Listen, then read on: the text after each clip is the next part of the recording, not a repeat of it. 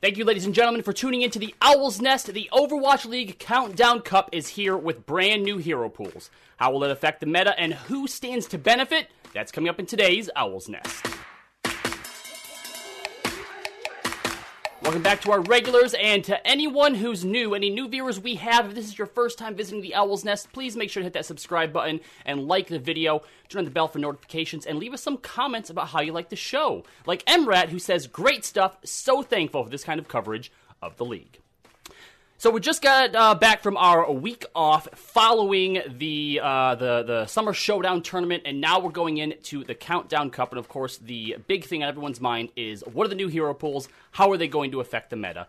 And uh, this time we have out Widowmaker, Mei, thank you, as well as Orisa and Ana. So, uh, Jake, the first question that I have for you is obviously, you know, we saw a lot of Genji play that I think was enabled uh, quite well by Orisa.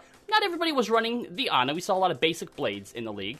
But uh, how do you think that this hero pool is going to affect that? Do you think that Genji will still be the I, dominant hero? I actually was? think you, you can't underestimate how impactful it is to lose Orisa because if you're watching the pro teams play, the one of the things that is going to happen quite literally 100% of the time the Genji pulls out a blade, like unless the Orisa is dead, is getting the halt combo on the blade. It's so incredibly good. Mm-hmm. Not only to set up Genji, but disrupt the enemy while he comes in.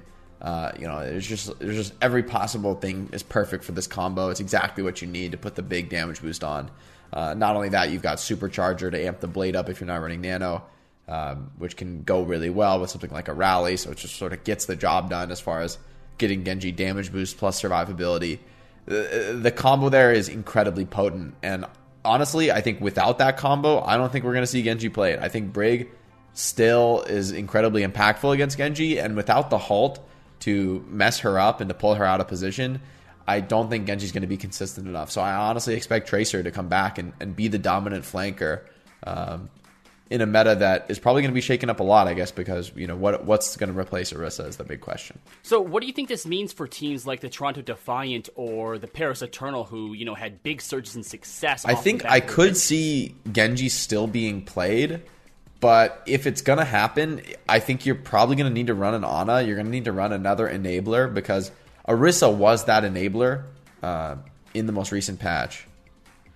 So with, with Ana also out of the Oh, yeah. out of the hero pools as well, 'cause she's the the healer that was. Yeah, I don't out. know. Pro- Does that I no honestly don't think so, right? Like even if even if you had the Ana, like Oh, I don't even know if teams would even run it because the Ana itself is is kind of out of the meta, um, at least in terms of dominance. It's a it's a little bit of a weird situation that it's out of the pool because it's Bap and Brig are, are obviously the dominant supports, and Ana just sort of barely squeaked by Mm-hmm. with enough playtime to get banned. So uh, a bit awkward there. Now, obviously, uh, Brigitte did just see some recent nerfs. You don't think that they were enough to keep her out of the meta, though. You think that we're still going to probably stick with the Baptiste. Uh, yeah, I don't, unfortunately, I don't of think so. I mean, I, I thought those nerfs when they came down the pipe, I thought, wow, this is like exactly what we needed. Maybe Brig won't be so dominant anymore. And I feel like I was just wrong. Like from playing a lot of ranked, and and um, I'm not I'm not 100 percent sure how it goes in like the scrims and for pro teams, but it seems that the hero is still very very relevant. Still puts out a ton of healing, and Rally is still the best support ult in the game due to its incredible length. Uh, the duration is not matched by any other support ult, right? Where they're a much bigger burst of value and like a sound barrier or something. But Rally has no counters, and Rally lasts the longest. So uh, those two facts together make it an incredibly potent ult. And even if Brig doesn't give arm, pre armor anymore, which is a huge hit to what she can do on the map, you know, it is possible to play without her. But I just still, think the hero is so hard to kill uh, and offers so much, even outside of her healing, that she's going to be a dominant force. Um, maybe not as dominant. I don't think she'll be. She's not, not. I don't expect like the hundred percent pick rate anymore, but maybe maybe close. You know, still close in my opinion. So with, with Orisa out, as you mentioned, you know she was such a staple of the the recent meta that we've seen. Do you think that we're gonna see the Rein coming in to continue the double shield between with him and Sigma, or what are your your thoughts? I think that's the most obvious answer uh, is to play a Rein. Um, just fits in well. But the other question in my mind is if you play Rein, does that make it worth to run Lucio? You know, Rein is one of the most classic heroes that wants a Lucio on his team uh, due to his melee status, right? He you know wants to close the distance. But it's also I think possible that we could see um, we could see people play dive, but Uh, I feel weird even predicting it because yeah, No, I'm just teasing. tease like me. I don't. I just like could it could it really you know with Baff and Brig are people really going to play dive? Uh, I think it'll probably will be a Rein, uh, a Rein Sig meta. Um, but I do think we're going to see flanker play. Like I think Tracer's going to see a lot of play, um, just because heroes like Rein are very easily punished by flankers, or, or at least in theory they are. So both teams are going to want to get behind that Rein, you know, poke him in the back. Not, don't let him be the efficient frontliner that he wants to be. So, with those in mind, who do you think that we're going to see besides some of the obvious answers? Obviously, the San Francisco Shock are still going to be up at the top. Uh, you know, we expect Shanghai Dragons to be up there as well. What are some of the teams that you think are going to rise to the top in this meta, and who do you think may end up suffering that we've started to see make some ground in the standings? this this meta, at least the way I look at it, as far as um, taking away key enablers for Genji, to me, what that says is that all these a lot of the teams that have made big gains recently, you know, did so off the back of, of great Genji performances, right? Like that's that's you know it's the Toronto Defiant, that's the Paris Eternal. Uh, you know, like and, and even the Philadelphia Fusion played, I think, better than we've seen them. You know, with the Genji, they looked even better than they did with the you know Tracer plus Hitscan meta. So uh, the irony is, I think we might be headed back in time just a little bit to, you know, where a team like the Shock is number one with a player like Striker, who, in my opinion, is, you know, a serious candidate for best in the world on Tracer.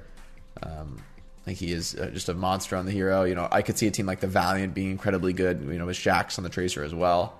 Um, just uh, I do think that hero is going to come back into form in a big way.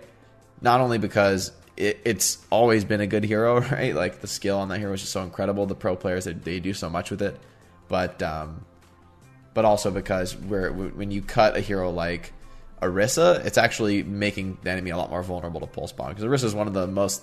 I mean, you can put a pulse bomb on Orisa, but she doesn't care too much. So uh, a hero like Rein, I think, is actually really vulnerable to getting stuck and bursted down.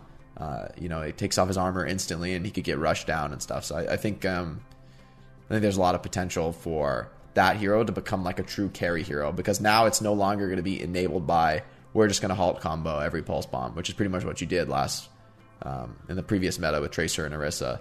But now it's like you don't really have that assist on Tracer. You just need to be that top tier player finding those sticks. Um, at the same time, it's going to make Bap's job a lot easier. He's not worried about like halts pulling people out of the lamp or whatever. It's, it's really easy to, to block it with the drone. Uh, but I think that matchup is going to define a lot of things. The, the same way that the use of the blade defined a lot of teams' performance in the playoffs. I think the use of the pulse bomb versus the drone is, is going to be something to really look out for as far as who, who can succeed this meta. All right, well, I'm never going to complain about watching more Tracer play. That's it, guys, for today. Thanks for watching the Owl's Nest. And before you go, make sure you click that bell to subscribe to our channel and get all the notifications on latest videos. I'd also like you to invite invite you to check out the breakdown with Weird Beard right here on our channel. The breakdown posts new videos every Monday, Wednesday, and Friday, covering topics like Dr. Disrespect's ongoing saga since his Twitch ban. Make sure you follow Jake at Jake OW on Twitter and Jake underscore OW on Twitch and YouTube. And until next time, stay on that payload.